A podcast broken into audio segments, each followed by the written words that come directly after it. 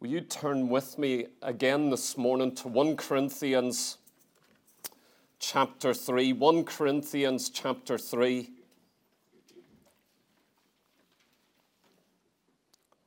We're going to read together, follow with me through this text. As we come to part 9 in this series, and I want to deal with this, is my title Preacher Builders. Over these three weeks, we've dealt with carnal builders from this chapter, then spiritual builders. Now we're going to deal with preacher builders. Reading from 1 Corinthians chapter 3 and verse 1. And I, brethren, could not speak unto you as unto spiritual, but as unto carnal, even as unto babes in Christ. I have fed you with milk and not with meat, for hitherto ye were not able to bear it, neither yet now are ye able. For ye are yet carnal, for whereas there is among you envying and strife and divisions, are ye not carnal and walk as men? For while one saith, I am of Paul, and another, I am of Apollos, are ye not carnal? Who then is Paul and who is Apollos? But ministers by whom ye believed, even as the Lord gave to every man. I planted, Apollos watered, but God gave the increase. So then, neither is he that planteth anything, neither he that watereth, but God that giveth the increase. Now he that planteth and he that watereth are one and every man shall receive his own reward according to his own labor. For we are labors together with God. Ye are God's husbandry, ye are God's building. According to the grace of God, which is given unto me as a wise master builder, I have laid the foundation, and another buildeth thereon. But let every man take heed how he buildeth thereon. For other foundation can no man lay than that is laid, which is Jesus Christ. Now, if any man build upon this foundation gold, silver, precious stones, wood, hay, stubble, every man's work shall be made manifest, for the day shall declare it, because it shall be revealed by fire. And the fire shall try every man's work of what sort it is. If any man's work abide, which he hath built thereon, he shall receive reward. If any man's work shall be burned, he shall suffer loss, but he himself shall be saved. Yet so as by fire. Know ye not that ye are the temple of God, and the Spirit of God dwelleth in you? If any man defile the temple of God, him will God destroy. For the temple of God is holy which temple ye are. And then just jumping down to the end of this chapter, the last two verses, verse 22. Whether Paul or Apollos or Cephas or the world or life or death or things present or things to come, all are yours. And ye are Christ's, and Christ's is God's. Missed one scripture, verse 21. Therefore, let no man glory in men for all things are yours. Let's pray together. Father, we love you. We worship you. We, we're so grateful for the Word of God that encourages us and that corrects us. It's a light shining in a dark world. So often we, we can get confused in our own thinking, pulled in different directions. The flesh rages against the spirit, and the spirit strives against the flesh. And Lord God, we realize there is a war that not only goes on in our world, not only in our mind, but in the inner man of the heart. There is a war waging for spiritual dominance. And Father, we do pray that you wash us, that you sanctify us, that you encourage us even this morning to rise up and to fight the good fight of faith. Father, thank you for this foundation that is Jesus Christ, an eternal foundation, oh God, a foundation that's going to carry us out of time into eternity, into glory, into reward, into bliss without end. Nor, God, thank you. There's a day as we build on this foundation, nor, God, that this corruptible shall put on incorruption, that this mortal flesh shall put on immortality, that these eyes that see through a glass darkly shall see openly and behold the face of our our Lord and our Savior. We cry out even this morning Come, Lord Jesus. We desire your appearing. We desire your coming. My God, the whole of creation groaneth. nor God, we within ourselves are groaning and travailing and longing. My God, we're, we're not satisfied where we are, but we know there has to be more than this. And Lord God, we desire, oh God, to see Christ in all his glory and his majesty and make us ready for that day, O God. Nor, God, help us not to live for time, nor, God, for what is visible, what is now, but, O God, to lift up our heads and to look away to our timeless Christ, to one that's seated at the right hand of the Father, above all power and all dominion in Jesus' mighty name. We love you. Bless your sheep this morning. Bless this flock, oh God. You're the great shepherd of the sheep. You're the one that cares for each one individually. You call us by name. You know our individual names, and you call us by that name. Lord God, you know our needs, and Lord God, you lead us, and we have a desire to follow you this morning. In Jesus' mighty name. Amen. Amen preacher builders. Again, read in verse 11. We've been dealing with foundations. It says there, For other foundation can no man lay than that is laid which is Jesus Christ. What is this foundation? It is Christ. It is salvation. It is redemption in Christ. It's the forgiveness of sins. That's what our foundation is. It is a person and all he provides for you. The foundation is salvation. But once you're saved, once you're in Christ, a babe in Christ, then you begin to build.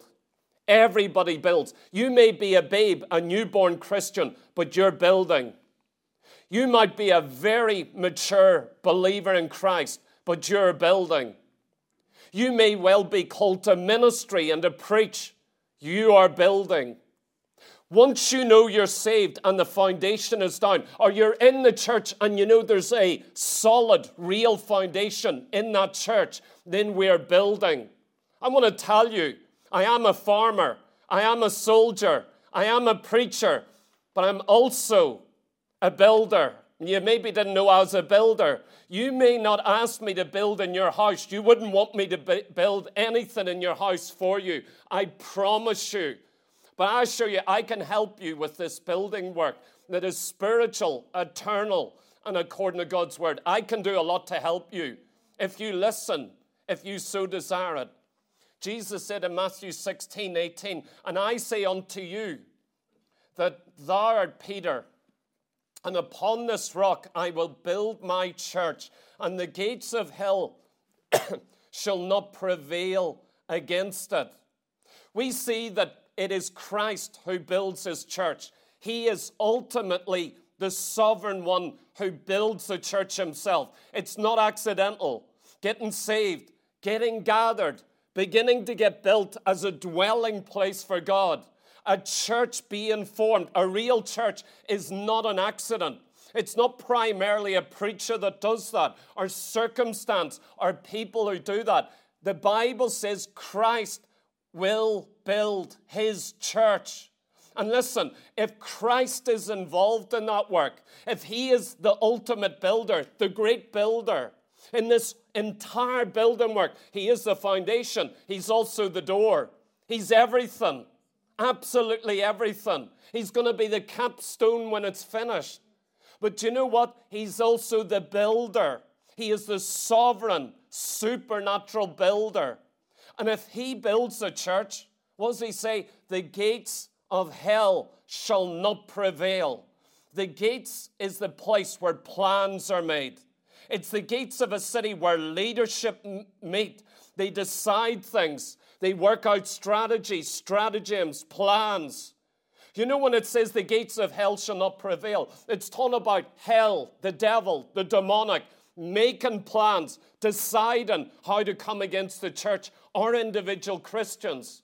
What does Jesus say? If I build the church, the church that I am building, what I actually build or I'm involved in, the gates of hell, the plans of hell, shall not prevail against it. The word prevail means to overpower with great force. And so we see that we live in a spiritual world. You and I in the church, you get so caught up with the natural. He said this, they done this, we're doing this, I'm going to do this. But see outside of this, if only you had eyes to see, we are living in an entirely spiritual world. Christ is building, Christ is active right here, right now, this morning in your life, building a church. And you building doesn't mean just salvation. You see, you could be saved, but you're not building. And you're not part of that building. Once you get born again, the building work, we get built together. If you only think as an individual, I'm saved, I'm in the kingdom, I don't need preachers, I don't need church, you have no understanding of the plan of God. At best, you're carnal. At best, you're a babe. If you think it's only about getting saved, there is more. There is a building. And in order to build, there's got to be other people. You've got to be built together with others. There's a plan. What does Christ do? I will build my church. A church isn't an individual. Two people meeting in Starbucks isn't a church. No matter how much they say, we are the church. No, at best, you're part of the church. Going for a coffee with your friends casually is not you being church. You can't do that alone. You can't do that as a few people. Oh, it's glorious what you do. Your fellowship could be beautiful, but you are not the church. It's all the members gathering together at the same time in the same place to do the same thing. That's the church. That's what it actually is. And so we see that the promise is given. The promise isn't given to just anyone. The gates of hell will not prevail against you, or the gates of hell won't prevail against any church. See, younger believers, they see churches fall apart, a church split, some famous preacher fall into sin. And they go, How could that happen? How could the devil do that? Listen carefully to what Jesus promised. I will build my church, and the gates of hell will not prevail against it. That which is built in Christ, the gates of hell cannot prevail or get the victory over. If the devil gets victory over it, it was never built by his hand. You know what it shows? It was carnality. Let's come to our message this morning as we continue, and we've dealt much with this chapter over the past two weeks. But I want to go a bit further. What is the context of 1 Corinthians chapter 3? What is the context? We read of the foundation, the building work. We read of those that not just in a state of growth. We, we're actually seeing in 1 Corinthians, we're seeing full grown two groups those who are carnal, who are still babes, and those who are spiritual. That means they've both go, gone through. He's showing you the end result here. Then you see fire. You see a certain day where everything gets tested by fire. What is he talking about?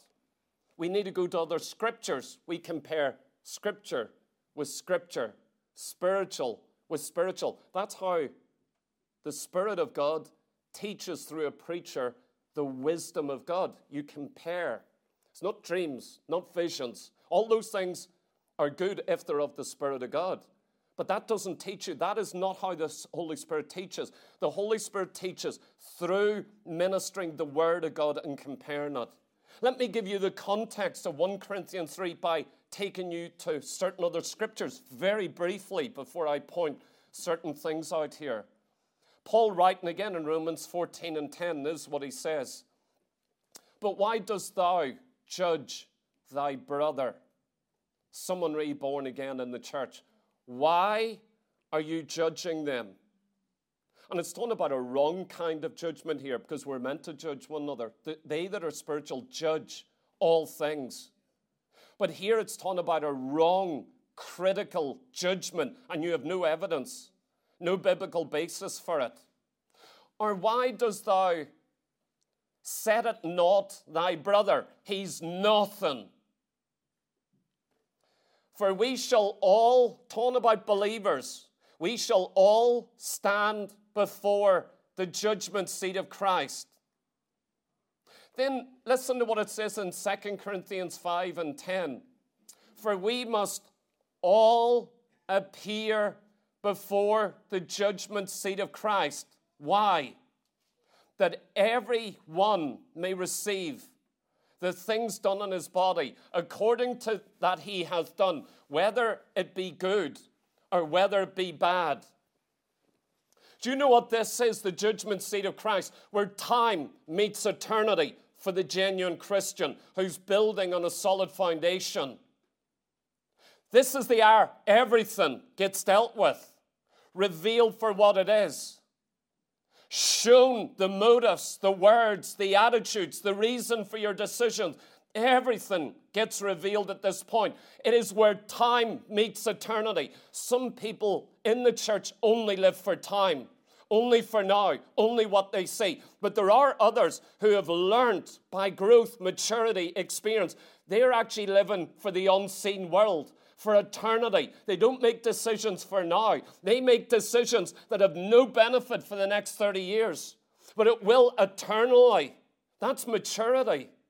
See, children don't think like that. They're saved, they're on the rock, they're on Christ but they don't see beyond themselves. You need to grow into this. It comes with time and study of the Word of God.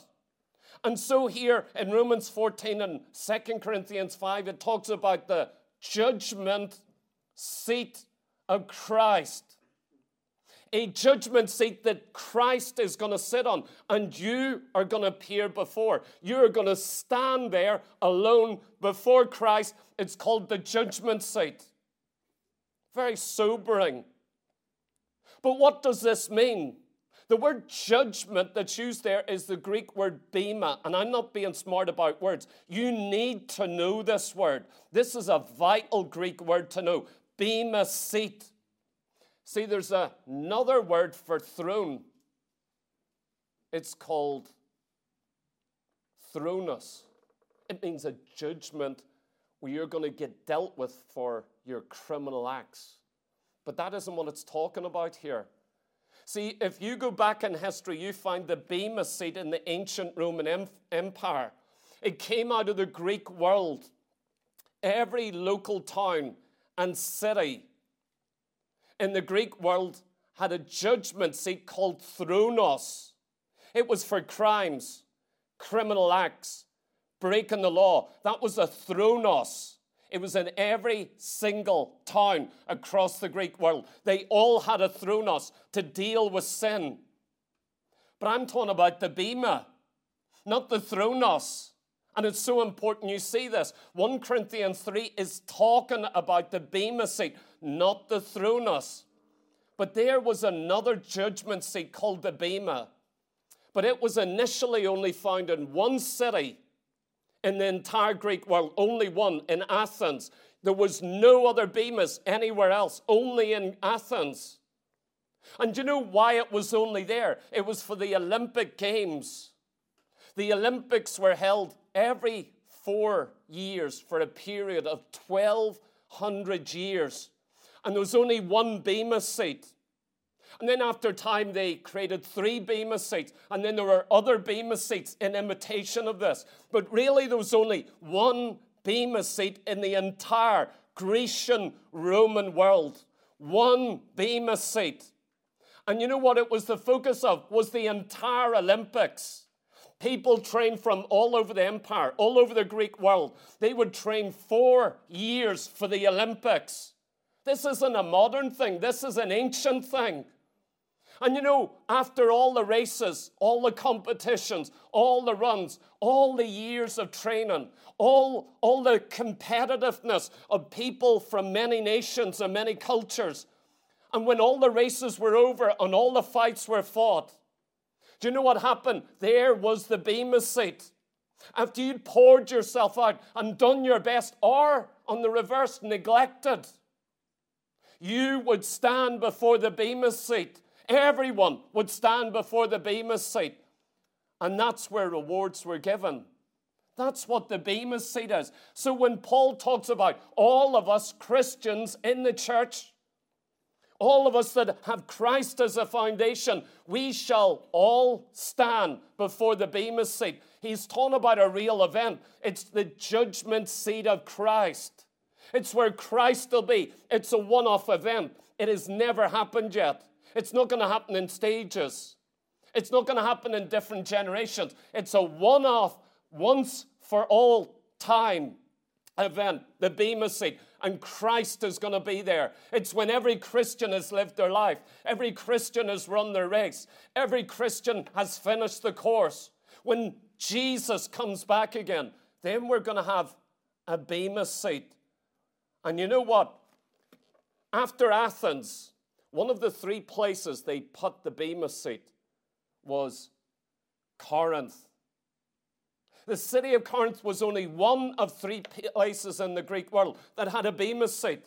Now, as I said, Rory took a photograph of it. I was there in Athens or in, in Corinth some years ago when I was a teenager. It was remarkable to go there and to see those things. Do you know what? There's a Bema seat to go to. Paul also writing in 1 Corinthians 9, this is what he said. He says that we all run in a race the Christian runs in a race. See the word race that he uses there. See this terminology of the Olympics, the Bema seat, of things from culture. Paul used them in a spiritual sense. And so he says, We all run in a race, verse 24. The word race there is the Greek word stadia, where we get our word stadium. It was concerning the Olympics. We are in a race. And he moves further. In fact, this stadium was a 200 meter sprint. That's what Paul is talking about. He's thinking of a 200 meter sprint. And he likens it to the run, the life of a Christian. And he says, Those who run in this race strive for the mastery. That's the Greek word agonozomein. It means to train for the Olympics. These are the words they used. So he says, if you're in this stadium, in this race, do you know what you do? You go through agony, agonisium. Use that are in sports. I'm telling you, you know, in the army, running up hills, our sergeant always said, no pain, no gain. those muscles aren't burning, you haven't even started to do anything. If you're going to train for the Olympics, there's going to be some agony as you desire to buffet this body. Paul goes on to say in verse 25 about someone who runs in this race has to be temperate. That means self controlled. You know, in ancient Greece, you'd get these worldly men. They wouldn't, as they're trained for the Olympics, they wouldn't even sleep with their wife or sleep around or touch alcohol. These are men in an immoral world. But you know what they're doing? They're saying, I'm running for a goal. I'm dedicated. I have something I'm running for. I am so aware of that day, that Bema seat. This dominated their life, their decisions. You know, some Christians have no vision of the Bema seat, and they go, It doesn't matter whether I read my Bible, doesn't matter why I make a decision. You have no vision of the Bema seat because when you catch a glimpse of the Bema seat, you want to live in the light of that day. Oh, the hardships, the running, the training, the agony, the being temperate in all things. You know why it's for? It's not for today. It's, it's not for what you think of me. It's for that day when I stand before the Bema seat. It is an extraordinary thing. And so Paul says in verse 26 as well, he says, We fight. Again, this is the term in the Olympics for boxing. For boxing. So he's taken all these things. And then finally, in verse 25, he talks about the crown, which is the Stephanos. It's not a king's or a queen's crown. The Stephanos was that laurel wreath that was laid on the head at the Olympics. That's the crown you run for. It's the crown of reward, the crown of achievement. You know what? To get there, you had to buffet your body, you had to control your mind, you had to make certain decisions now. And it says in verse 27, it says, I do all of this lest I be a castaway. Look at the context. He's not talking about salvation or the foundation. Paul says, I buffet my body. Why? Lest I be a castaway. This isn't being, this isn't, this particular verse, there's other verses that talk about being cast away from Christ. This isn't talking about that. This is talking about the Olympics. It's talking about rewards. It's talking about actually achieving something as a Christian. And he says, if you don't buffet your body, body, get out of bed. Read your Bible. Oh, I'm too busy. No, you're not. Speak to yourself. I don't have time to pray. Oh, oh I can't do that. Get a grip, saints of God. You read, oh, I can't pray because a baby. I can't because of marriage, because of work. Come on. You need to get a vision of the Bema seat. Don't you realize all of that is going to be dealt at the Bema seat? Don't you, don't you, like these Olympic runners, they ran for a natural physical crown of this world. You're running for a spiritual eternal crown. And you know, Paul says, I, a preacher, I'm a preacher, I'm an apostle, I'm a teacher of the Gentiles. I buffet my body. You know what that you know, when I bucked for a very short time, no one from my regiment volunteered for light heavyweight. So I was stupid enough. I, said, Sarge, I'll do it. What, what, what a disaster. I had to go up uh, against Tiny and uh, what was the other guy? I forget his name. A Buster or something like that. I went, these are the two guys I'm in the semi finals against. Who, who, who got me to volunteer? I went and stupidly volunteered. But the guy training me, he would buffet I don't know whether he was right or not, but he said, You just stand there, let me punch your stomach. This is good for you. This is good training. You know what every Christian ought to be doing? Is buffeting the body. You're disciplining the body. This is something that's gone out of the church. Oh, I'm saved by grace. Oh, don't make me feel insecure. Don't talk about good deeds. I'm not under law. That's legalism. Sick to death of it. You know what? Grow up. That's baby talk. That's childish. You know, those who are in Christ, we're going on to perfection. We want to be conformed to the image of the Son. I want to get in the boxing match. I want to get in the running race. I want to be throwing the javelin. I want to be caught up in this. I don't want my life to be a waste. I don't want to stand at the Bema seat. Just pass by. Pass by. What did you do for the Lord? What, you live for yourself? Oh, how to work? How, how to put food in the table? Yeah, yeah, we all do that. That's basic, elementary. But what you do for the Lord? That was for you. That's for your own benefits, your basic daily. But what did you do for the Lord? So you can see the New Testament, it deals with these things. Lest I be a castaway, disqualified from receiving rewards. James says in James 3, verse 1, My brethren, be not many masters. The word masters there means teachers or instructors in the church. Don't be many. Can you imagine a man of God, the half brother of Jesus Christ? Mary wasn't a perpetual virgin. She had several other children by Joseph. And this is one of them. James actually says, Don't be many masters. Speaking of the church, don't many of you want to be teachers? Who ever heard of th- such a theology or such a sermon? I'm telling you in this church, you don't want to be a teacher and preacher. Many of you here, sitting here, do not want to be standing teaching others. Why would he say that? Listen carefully knowing that we shall receive the greater condemnation. Whoever stands up here, Brother Soph, beware. All of you beware. Whether it's children's work, preaching here, Lord's table, evangelism, don't be many teachers. No, no, we shall receive a greater condemnation. Not talking about hell. The word condemnation does not mean that.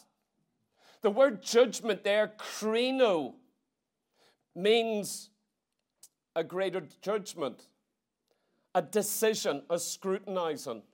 It's talking about that day, the Bema seat. Do you realize those who teach others in the church? Oh, the Bible says this, you need to know this. Don't you know the judgment I'm going to come under? Don't you realize how scrutinized I'm going to be? Not now, not here today.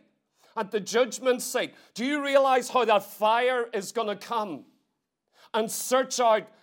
And I, I will come under a greater decision, a greater scrutinizing. Imagine if you knew a certain NCT center where you go to get your car checked every year or every two years, and you had a choice between two.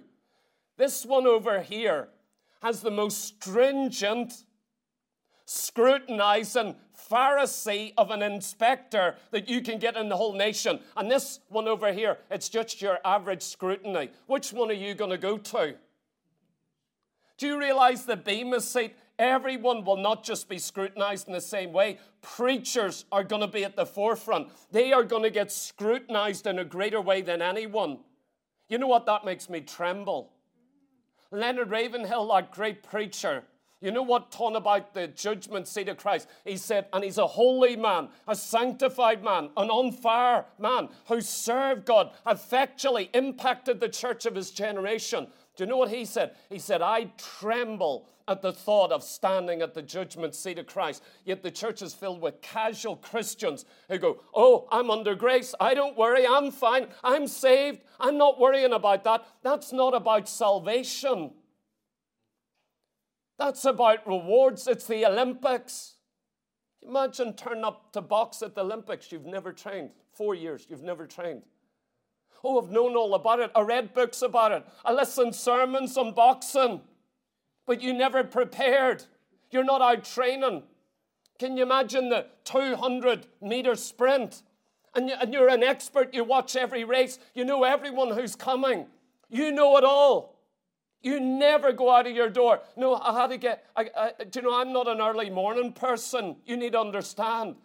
Oh, oh, my legs start to hurt when I, I try to speed up more than a sprint. You need to understand. Then forget the Olympics. Forget it. Is it okay if I talk to the mature a bit here? You know, you don't mind. Let's come to 1 Corinthians 3. We're dealing with preachers here this morning. We dealt with the carnal, those who should have grown up. They've never got beyond being babes in Christ, in the church of God. Then we dealt with the spiritual, those who have grown into maturity. And what they build is very different. One builds for eternity, the other builds only for time, and it perishes. If you build for here, make your decisions for here, it's going to perish. If you make your decisions for eternity, you may not see your reward here. Can you imagine someone, the beginning of 200 meters, you stop after a meter? Where's my reward? You haven't done anything yet. Why would you look for your reward when the race isn't finished? Christians say, Oh, I've lived for a year, two years, three years. Where's all the reward? Why, do, why isn't everyone singing my praise? You're not finished yet. Why would you want the reward and the praise? Stop and say, Well, I'm not going to move any further. I'm going to stand right here at the 100 meter point. Well, I'll tell you, you'll lose your crown. You know what? You're all focused now. Now I want my reward. You could be missing a glorious reward because you're so consumed with yourself now. Let me give you five points here. Although it's to preachers, I mean, we're dealing with the same chapter, it's for everyone. But I want to home in on preachers. All of us need to understand preachers. Number one, when we come to preachers, and this issue of building, this is the first thing I see in this chapter diversity of vision. Paul is writing here writing to the Corinthian church. He was there for a year and a half, preaching, ministering. Now he's writing one letter, and he'll write a second letter. But look at this. In talking about preachers building on the foundation, Paul had a vision of the church, the real church, but it was a diverse vision. It's one vision, it's a God given vision of the church, but it's very diverse. Let me explain this. First of all, you see them as a family, verse 1 to verse 4. You're actually seeing Paul as a man ministering to his family. What does he deal with in verse 1 to 4? Carnal babes. So in his family, in his house, in the church of Corinth, he sees an entire church like a family. That isn't just something I talk about. I often say, we're a family here. This isn't just a church, it's a family. I'm not using something sentimental, it's biblical. Paul writes a few chapters later in chapter 4:15, "For though ye have 10,000 teachers or instructors in Christ, ye have not many fathers." A spiritual father in the church is different than a Bible teacher. A Bible teacher imparts information, but a spiritual father births, watches over, provides. There's not many fathers in the body of Christ, I want to tell you. For 10,000 teachers, you'll get one father in the body of Christ. There's very few of a mature standing, and many of them have died. It's hard to find fathers. For in Christ Jesus, I have begotten you through the gospel. Or listen to this that he says in 1 Thessalonians 2 and 7. But we were gentle among you, talking of the apostles, even as a nurse cherisheth her children, so being affectionately desirous of you. Now, Paul's likening himself to a nursing mother. Do you see that? There's nothing strange about this. He says, Look at that woman caring for that baby. You're seeing a preacher. You're seeing Paul the apostle ministering to the Corinthians or some other Gentile church. And so you see this ministry. Paul sees the church as a family. And there are carnal babes. Isn't it hard in your home? Imagine a spiritual home, and here's babes. They've been there 40 years and they're still not mature. You can preach to them, stand on your head and preach to them, jump up and down and shout. You can spend hours, hold their hand, phone them every day, and still they won't get it. Still they won't grow. Do you know how hard that is for a preacher to pour himself out year after year, 10 years, and go, I'm not sure if they heard one message. Oh, I know they've got the foundations. I know the foundations there. But going on to maturity, I'm not sure they've got it. Do you know what it's like to carry that? But Paul did. He knew there are some babes in the church, and there's others who have heard they've gone on to maturity, but I've got to treat them all the same. I've got to be gracious and kind, never give up, be patient with them. They're not patient with uh, uh, each other, they may not be kind to each other. They may look down at each other or judge each other, but I'm not going to do that. I'm looking to raise up the body. And you know what? At the end of the day, they're born again, they're saved, they're in the house of God. We don't throw out the carnal. We don't throw out people who don't grow. We look after them more. We care for them more. We pray for them more. We don't say, I'm only going to pray for the spiritual ones. Absolutely not. Far from it, the reverse, if anything. And so Paul has a diverse vision. He is looking here in this chapter, thinking of the Bema seat, and this is the focus. I'm going to stand before the Bema seat, so I'm trying to keep this family together. I'm trying to raise up children. I'm feeding them, feeding someone meat, someone milk. But you know what? I know the Bema seat of Christ is coming. There is a judgment day. And I'm designed to bring a family to spiritual maturity. Every real preacher has a diverse vision. First of all, to bring an entire spiritual family to maturity in Christ. A preacher who has no concept of that doesn't understand the Bema seat. He is living for now, he is living for himself. But he isn't preaching to say, I want to present each one perfect in Christ Jesus at his coming. Not only a family, there's also a field. In verse 5 to 9, it talks about these preachers, Paul, Apollos, and others. One plants seed. This is a preacher's job, the seed of the Word of God. That is the job of a preacher. This is his vision. I'm going to stand at the Bema seat. You know what I'm going to do? I'm going to be faithful, sowing seeds. That's what preaching the word. Do you know what I'm doing this morning in your life, in your heart? I'm planting seeds. Sadly, some of those seeds will get lost. The fowls of the air will come. But others, it's going to take root. And you won't see it today or tomorrow or next week, maybe not next month.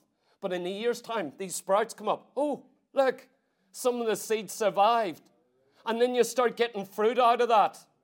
So Paul here is saying some preachers have planted, others go and water the seed. You don't keep picking the seed up. You don't force the seed to grow. You've just got to water it now. You don't see anything.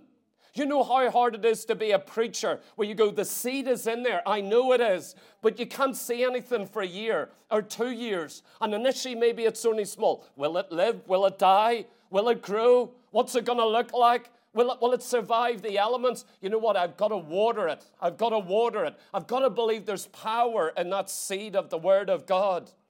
And then he says in verse 9 about you are God's husbandry. That's field. It means a cultivated field.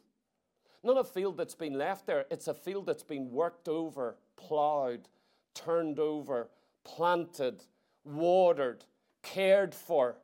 You, the church, why am I doing all of this? The Bema seat. The Bema seat that day. Why do you think I'm sowing, watering, caring, watching, waiting, protecting, digging up all the weeds? Why do you think we do that? It's not for today. It's not for your enjoyment, not for your nice Christian life the next 10 years. It's for the Bema seat. My eyes. Why do I keep preaching? Why don't I grow impatient or discouraged? Because my eyes are on the Bema seat. This is an eternal work. And then, thirdly, a building. In verse 10 to verse 17, he's dealing with a building. He talks about us that build. Who specifically is that? The preachers. It says there, how he buildeth. It's not building. Preacher, it's not enough to build. How do you build? You could say, Oh, I'm building. That's not the question. How are you building? We read of Paul laying the foundation. He's not talking about the worldwide church. He's talking about the church at Corinth. When I went there, there's no Christians no spirit filled believers, no function in church, no elders. There's nothing. And I, Paul, went in and laid a foundation. See, we're building a house. I laid the foundation. He deals with the material. And in verse 16, he talks about the temple of God. This is what we're actually building. So, that first point, you can see the diversity of vision in a preacher. A preacher also sees you as an army. He also sees you in many other aspects. This is the mind, the heart of a preacher. You know what? In all these different, it takes all of those different visions to understand the church. Sometimes as a family, sometimes as a field, sometimes as a building, sometimes as an army, sometimes as the bride of Christ, and many other examples. A preacher has many different visions of the church. You know why? He says, All I'm seeking to do is bring forth something so on that day there's a reward. I, as a preacher, saints of God, God help me, my reward could hinge on you sitting in this room at the Bema seat. I want to pour myself out. I want to study well. I want to preach well. I want to pray well. I want to watch over you well. I want to warn you well. I want to encourage you well. And yet I know my imperfection. I, better than anyone in this church, can mark the things that I neglect or the things I desire to do that I don't in fullness get to do. I know them all better than anyone that'll walk in this church. You want to know my faults, just come speak to me. You won't see my faults. You won't even get high on the list. I, I know when I'm not satisfied. But, Saints, I'm looking at the Bema seat and I go, one of these days I'm going to have a rest. One of these days I'm going to sleep an eternal rest, an eternal sleep in the presence of God. But I'm laboring, I'm sweating, I'm fighting, I'm buffeting my body. Like Paul, a preacher has to buffet his body lest he lose the reward of his ministry. Number two, there's diversity of ministry. Look at this for a moment.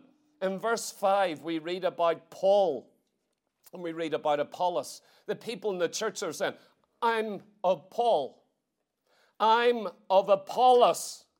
Down in verse 22, we read about Cephas. It's a name for Peter. So look at this, this is a problem in the Corinth church. 1 Corinthians chapter 1 and 12, this is what it says. Now, this I say, that every one of you saith, I am of Paul, I am of Apollos, I am of Cephas. And then the really spiritual ones, what do they say? I'm of Christ. I don't follow a man. I'm after Christ. You're as carnal as the others. You still have the same issue. Paul says, Is Christ divided? You're seeing different preachers, and you don't realize there's really only one ministry from Christ. There is one Christ. What's my point? Diversity of ministry. Every preacher knows there's a diversity of ministry. Men are different, styles are different, lengths of preaching are different, personality is different. You know what? You need to understand, you need to learn it well here. There's not only one style of ministry in the church, there's not only one gift. You know, some churches you go to, they're trying to make everyone a pastor. And with that, they've got a concept in their mind of what a pastor is. So they go, You have to be a pastor if you're a preacher, and you need to look like this. The apostles in the New Testament had no such vision. They believed in diversity of ministry. Paul is not like Apollos. Apollos is not like Paul.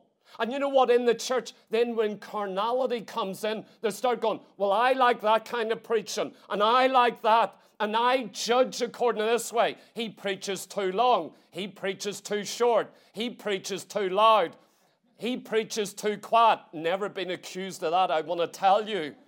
You, you get all of this going on. Do you know what you've got there? And these people think, I'm spiritual, I know how to judge. No, you don't, it's carnality. You're judging the wrong things. How do you judge a preacher? Do you know how to judge a preacher? You judge on his character. His character. How does he conduct his marriage? What's his attitude towards money or towards alcohol? Does he get angry quickly and easily? That's how you judge a preacher. See, most people who make comments about preachers, they're not talking about that. Not at all. Not at all. They don't know anything about the character. I don't like him. Why? Blah, blah, blah, blah, blah. They've got a reason for everything. What about the character? If you sat down with the 22 qualifications and scrutinized that man, you've got the right to do that. See anything listed there? You can come scrutinize me. You can come ask about it. Brother Keith, are you easily angered? Just stick around a bit. Some people say, I don't want to ask you a question. I don't want to offend you. Don't want... You're not going to offend me by asking a question. Are you serious? I wouldn't be here. Even when you're wrong or you mess up, even when I hurt inside, you won't even see that. You know why? I'm bigger than that. I'm, I'm here for your good, not my own protection. A preacher who's protecting himself in the pulpit shouldn't be in the pulpit. He's here to lay his life down, not to be a doormat, but to pour himself out, to go the way of the cross. I will take a bullet for you. Listen to me. I, I, I mean, if a wolf comes here, I'm going to meet him at the door. You won't need to deal with the wolf. You ought not to be dealing with the wolf. You don't send sheep out. Can you imagine the preachers saying, let's send a herd of sheep out against the wolf? After all, they're more. Sheep aren't meant to challenge a wolf. Absolutely not. Get a real shepherd, one shepherd, only a shepherd. He might be as small as David. as unarmed as David? Are you kidding? That slingshot in the hand of God? A real shepherd can deal with a lamb, a wolf, any enemy, and any devourer of the sheep. He can deal with it. And so here's Paul talking about different ministries. You are saying that you build around certain styles of ministry. What about character? What about the message? Yes, come and test me. Am I preaching the truth? Have you tested what I'm preaching by the Word of God? You're meant to. You're meant to. Please come and correct me when I get it wrong. Come and talk to me. If you don't go home, sit round the dinner table. You got this wrong and that wrong and that wrong. That's childish. That's. I won't get offended if you come and speak to me. Maybe you'll learn something. Because either I'm wrong, you're wrong, maybe both of us are wrong, but maybe I could learn something. You could sit at home with your children there, criticize it. Do you know, right across the church world, it's notorious from my lifetime 40, 50 years. The parents are in church. Where's your kids? Where's your, your kids? They're not in church. I wonder why. You know, church life become a thing in the home. They talk about it, criticize it. Parents, be careful how you talk in front of your kids. You could kill the work of God, preachers, ministry, complain, criticize, and then you're trying to get them to church, and then they end up in drugs or they end up somewhere. And you go, Oh, I wonder why that happened. I tried my best. No, you didn't. No, you didn't. Husband, keep some things for that bedroom, and I mean talk. Some conversations you never have, or with a young Christian so Paul sees a diversity of ministry. No one single man can do all of the ministry. No way. We're looking at different preachers, different men. We're looking for that fullness of Christ to come. I listen to different preachers, you know. Certain men are pristine on certain subjects. I learn from them. Do you think I've stopped learning? I'm learning more now than I ever did. I'm reading more, thinking more, looking more. I feel like a child only beginning. Some people are saved a year and go, I'm the finished product. I know it all. God help you. You're in for either you're going to be stuck in that carnal state or you're in for a very big shock. Number three, diversity and unity. So, amongst preachers in the church, there is diversity, but there's also unity. That's what marks real preachers. When I find a real preacher, you know, I find a real preacher in the Free Presbyterians in Northern Ireland, one of them, great teacher of the word. He become a friend. I messaged him, said, Your messages help me. Doesn't believe in tongues, not baptized in the Holy Ghost. Doesn't believe in the nine gifts of the Spirit. He become a good friend. He prayed for this church. One of the few preachers prayed for this church. Prayed, prayed, prayed, believed God. Stood with me, encouraged me. We don't even believe the same in everything, but he's a man of God, a holy man of God who walked with God to his dying day. I'm telling you, I believe in the unity. I don't ignore, I don't say, oh, let's just ignore differences. I don't do that, but that's a man of God. I couldn't lace his shoes. I've got a high regard for him. So there's diversity and unity. Paul says with these different preachers, verse 5, who are we? Who is Apollos? Who's Paul? Are we not just ministers through whom you have believed? Ministry is not the issue, but genuine salvation. Don't you know it's God who saves?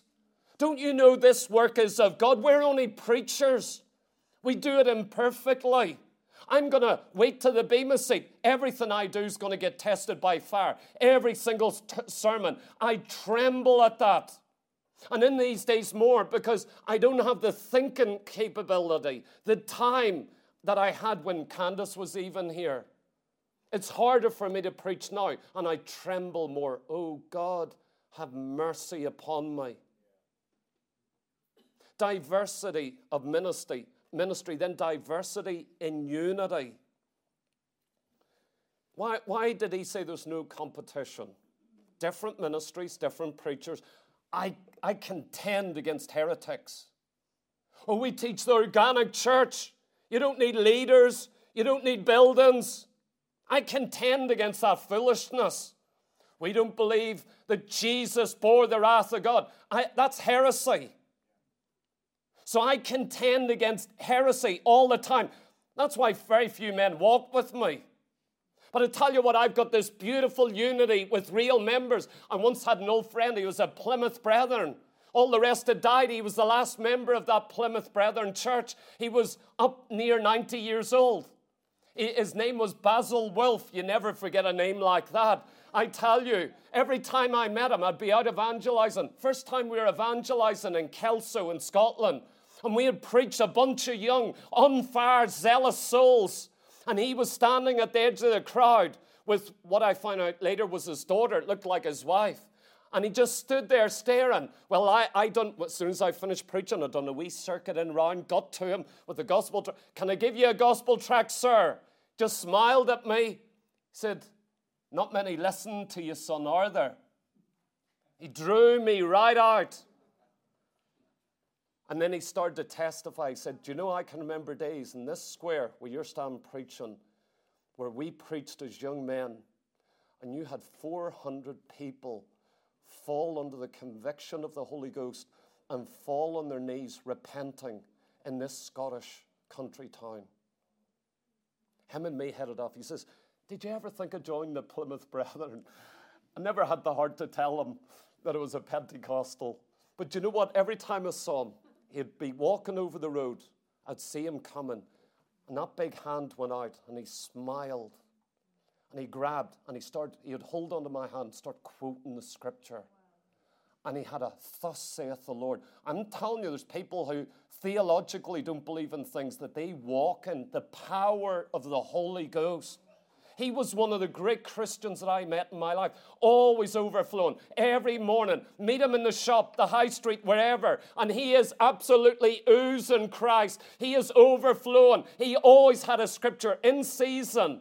Always a word for me that, that warmed my heart. What a man! I'm going to see him very soon. He might have been the last of his breed, but he was impacting this young guy that would go on to, to touch others. And so we see this beautiful unity of the body of Christ. No man has the right to, in, to claim increase in this. What does Paul say? One sows the seed, one waters it. Who gives the increase? God. God. If you're born again, who can claim you as their own? I don't care if you sat in a meeting and got born again through me. I cannot claim you. I plant the seed, I water it. It is God that gives the increase. I can't make you produce fruit. It is the work of God. There's diversity in unity. Different preachers, different ministries, different giftings. But you know what? If we've got any sense, we're working in unity. Brother, you sow the seed. I'll water it. I'll watch over it. You do the job of evangelism, and I'll pastor the flock. You've got to understand all of this. Number four, diversity within the message, not diversity of the message. Because there's only one message, one gospel. It is simple, clear, unchanging. You must be born again. Someone has asked before, why do you preach that you must be born again? Because you must be born again. Jesus said it. You won't see the kingdom of God. It's a biblical word used all through Scripture. John kept talking about those born of God. It's everywhere when you begin looking for it. But again, people don't look these days. Diversity within the message. In chapter 2, verse 1, when Paul got to Corinth, he says, And I, brethren, when I came to you, came not with excellency of speech or with wisdom, declaring unto you the testimony of God. How did he come unto them? The first time he walked into that city, for I determined, he was a mature man, preacher. I determined to know, to not, not to know anything among you save Jesus Christ and Him crucified.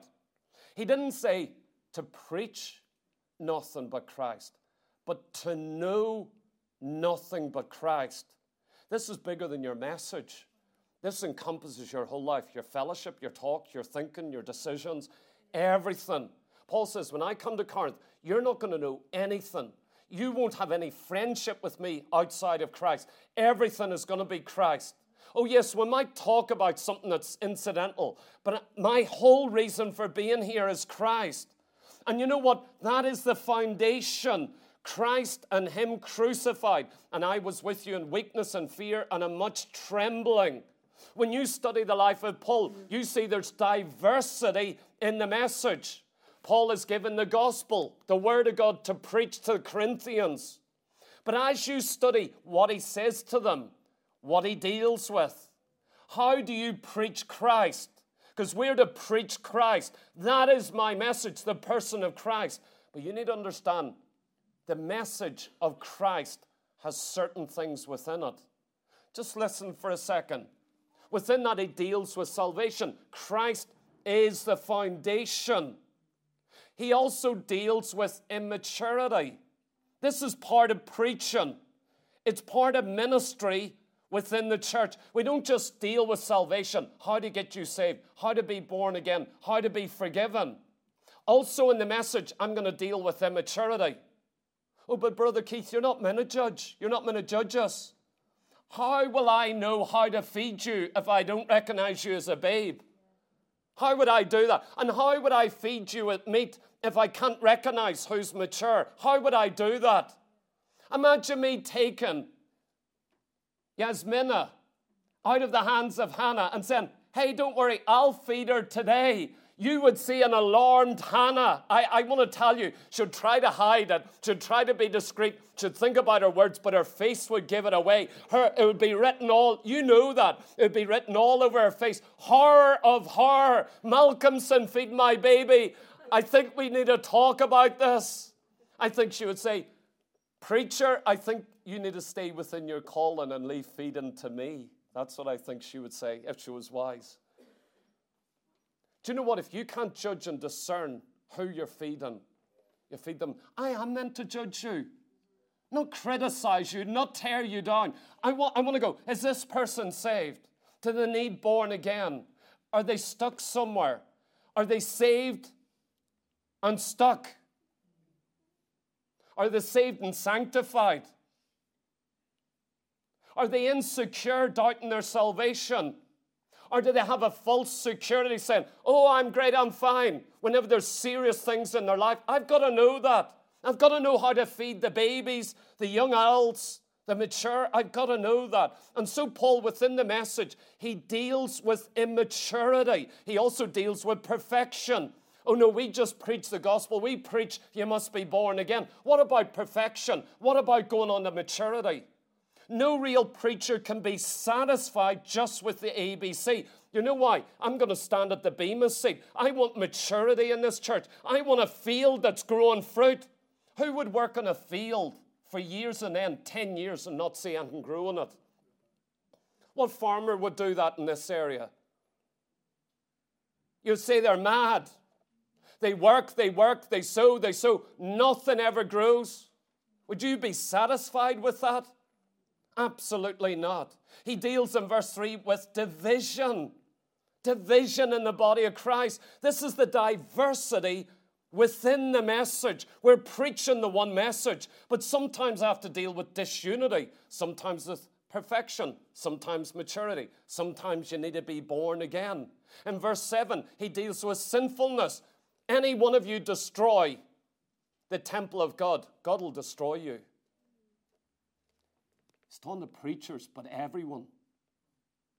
Preacher, preacher online who may watch us, you destroy the body of Christ. You destroy the temple, God will destroy you. See, just recently in America, there are preachers of great notoriety and fame and influence being caught out in sexual sin, adultery, immorality, all manners of things and to cover their sin. They've covered it for decades. Oh, not too well, but the people around them never exposed it. You know what? Those men have just destroyed the temple of God. What's God going to do with it? He'll destroy you. Do you not think a preacher who, after years, gains a place of influence and is unfaithful to his wife? Do you realize what damage that does to the young believers? Are those saved through him? That's why there's such a high standard. Paul has to deal with it. You mess with this church, God will mess with you.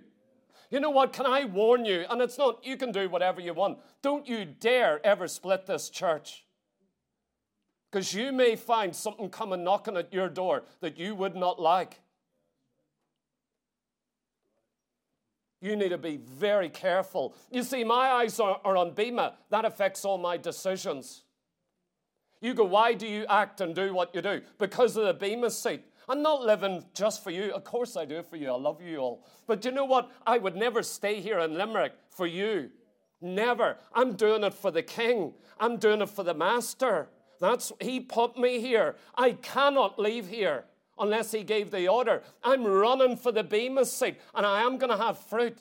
He deals with ministry. You do need to hear, you know, some preachers never preach about preachers because they say, well, you aren't preachers. Paul preached to the church about preachers. You need to know, here, let me give you all the qualifications of me, and then you can test me and judge me.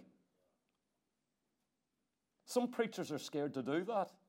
I, I can't preach that to a congregation. They'll come looking at my marriage. They'll come when I'm sitting there talking foolish and silly and playing around and wasting my time and I haven't even bothered to put a message together. Every preacher's message will be tested by fire. Every single sermon. That ought to keep a preacher awake at night. So he teaches them about ministry. He also deals with works in verse 13. Every man's work. Too many in the church say, oh, works aren't an issue, just whether you're saved by grace. I'm under grace. And they think being under grace, God doesn't look at works. The entire chapter is about that day at the Bema seat where your works since you got saved, not before, you're forgiven. Can I remind you, you don't go to the Bema seat if you're not saved. No sinner goes to the Bema seat.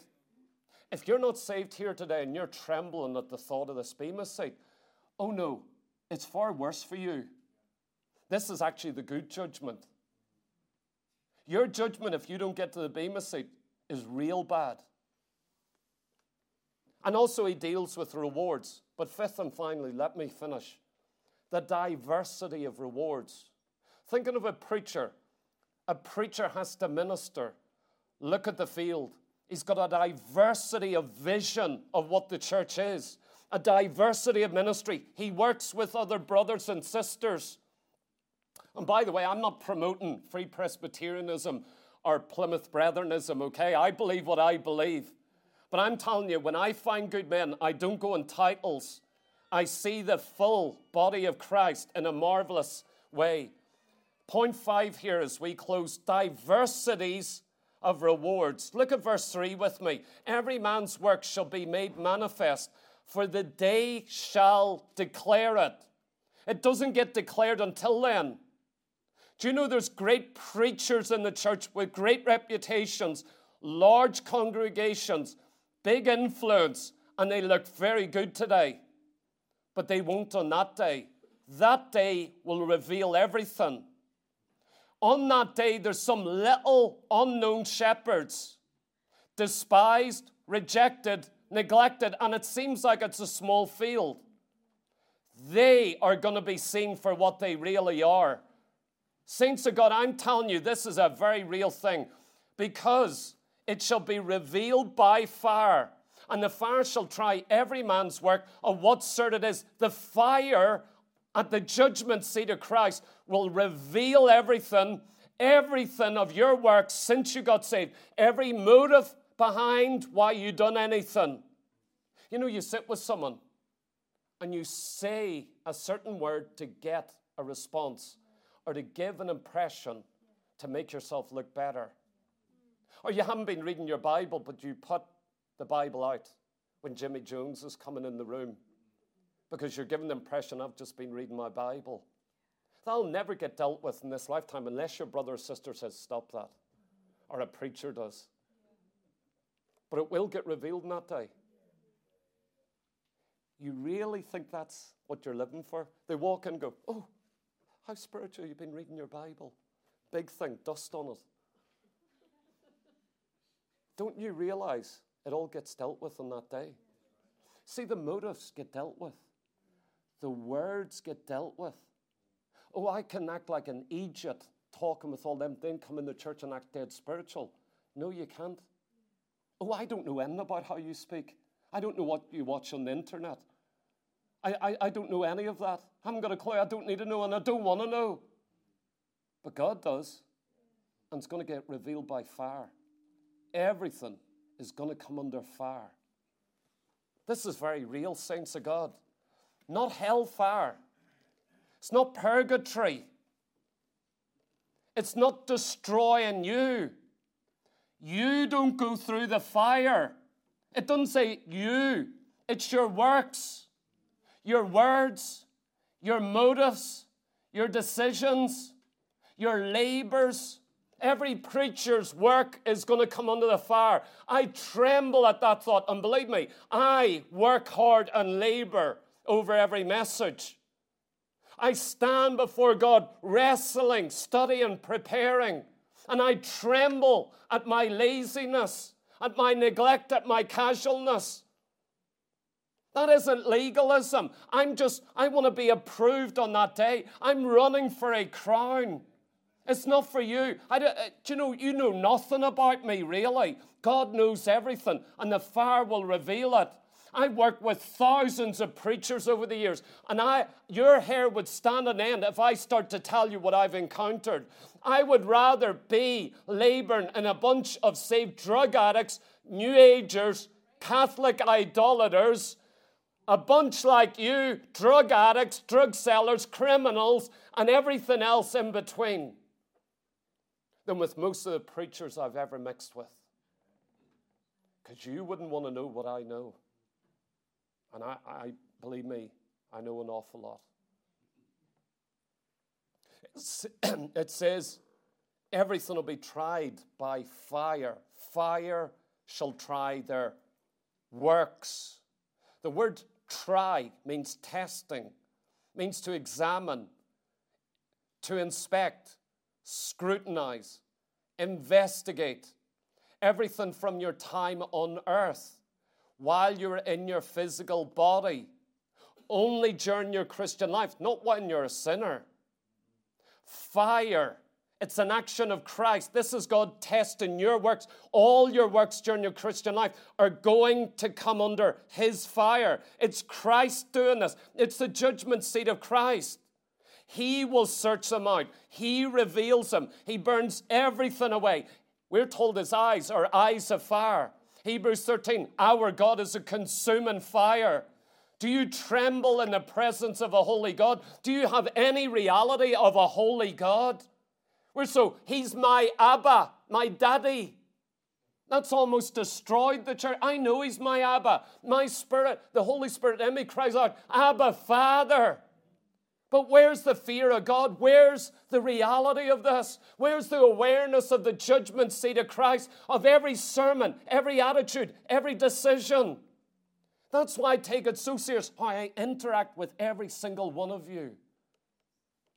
That's why if I ever wrong you and know it, I'll come and apologize to you. You know why? That's not for you. That's for the judgment seat of Christ. I've had preachers lie and the things they've done to me. They, I've got their emails on record, but it's recorded in heaven. And literally, they've wronged me, lied, done things. And in emails, they've turned it around and said, You done this. I tremble. There's one preacher, he was like a brother to me, so close to me, intimate with me. And the last time I ever wrote an email to him, last communication, said, Brother, I don't want you to leave this to the judgment seat. But I've tried labor with you. Candace was shocked when she heard, so she wrote to him, said, Brother, that you're lying. And not just in one situation, many situations. And I wrote to him and said, I'm not going to address this anymore. And this is going to be left to the judgment seat of Christ. And if you want to leave it to them, Go ahead. But I said, I actually care about you so much. I do not want you to go there without dealing with this. And it's not for my sake. I'm you've already damaged me. You can't repair that. You can't fix that. But I'm thinking of you because I know how serious it is for you as a preacher. You may find that you only get to, into heaven by fire, by the skin of your teeth. These things can burn. Is what you're doing for Christ, and you do it for Christ, it's in the church, can it burn? Or is it eternal? They represent things of this earth, like wood, hay, stubble. It's going to burn, it's of this earth. Gold and silver and precious stones, they won't burn. This is all about future reward, not about now, not about time, not about this Christian life. If you get it in your head that I need to be rewarded in this lifetime, you'll miss out on so much. Can I tell you, until my breathing day, I'll never get the reward of what I've served for. Never. I'm not even looking for it. Well, God's going to vindicate me. I've never once said it. Men have harmed me in the left and right. Never once said, Lord, you vindicate me. You judge them. I leave that in God's hands. Because you know what? If they don't repent and get right with Him, they will get judged. And some people who think they're Christians will get cast into hell.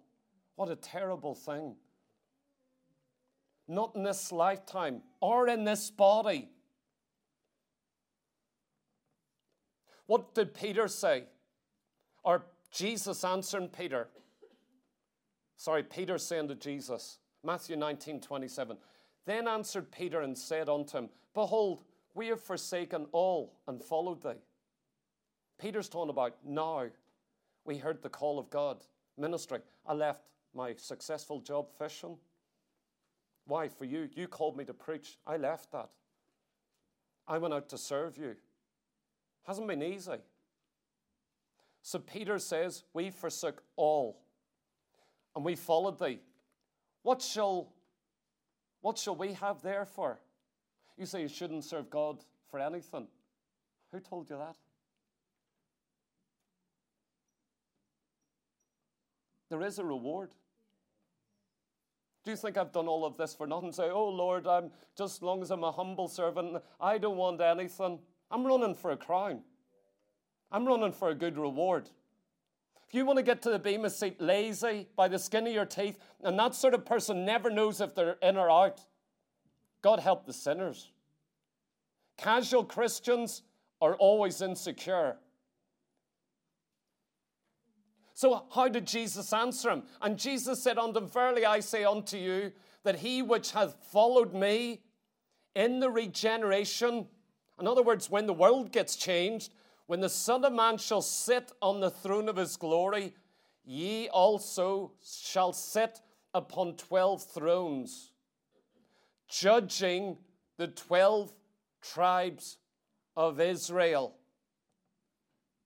Peter, the fisherman, is going to sit judging the entirety of the nation of Israel. Can you imagine that? And again, Jesus said in chapter 19, 29, and everyone that hath forsaken homes, our brethren, our sisters, our father, our mother, our wife, our children, our lands for my sake shall receive a hundredfold and shall inherit everlasting life. One last scripture as we close. 1 Peter chapter 4 17. For the time has come that judgment must begin at the house of God. It's talking about now, here, on earth, in time. There's a time where God says, Now's the time. It's not all to be blessing in the church. There's times where God comes to clean his church up. And you know what he says? It's time for judgment. Not just waiting to the judgment seat, not waiting to eternity. There's an hour where judgment must begin in the house of God. When does he do that? Before he judges the world. Do you think judgment's coming to the world to sinners? Are you looking saying, Oh God, come and judge this world? Don't you realize that God will judge his house first? That's where judgment begins. I'll tell you when God is about to judge the world, you'll see the greatest judgment God sitting dealing with issues in the house of God, exposing preachers who've sat committing sexual sin for 30 years, preaching to others how they should live. When the cover gets taken off and they get exposed, person after person after person, I want to tell you, preachers at the minute better be trembling because I see the hand of God, God dealing, revealing, uncovering things that have sat undealt with and people knew about it. That, that tells me it's a time of judgment. But God helped the sinners after that. Listen to what Peter says judgment begins with us. If judgment begins with us in the house of God, what shall the end of them that obey not the gospel of God be? Talking about sinners. I've been preaching to preachers and all Christians in these three messages about a judgment, a bema seat, everything tested by fire, sitting in judgment before Christ of them sin. Let's go back to 2023.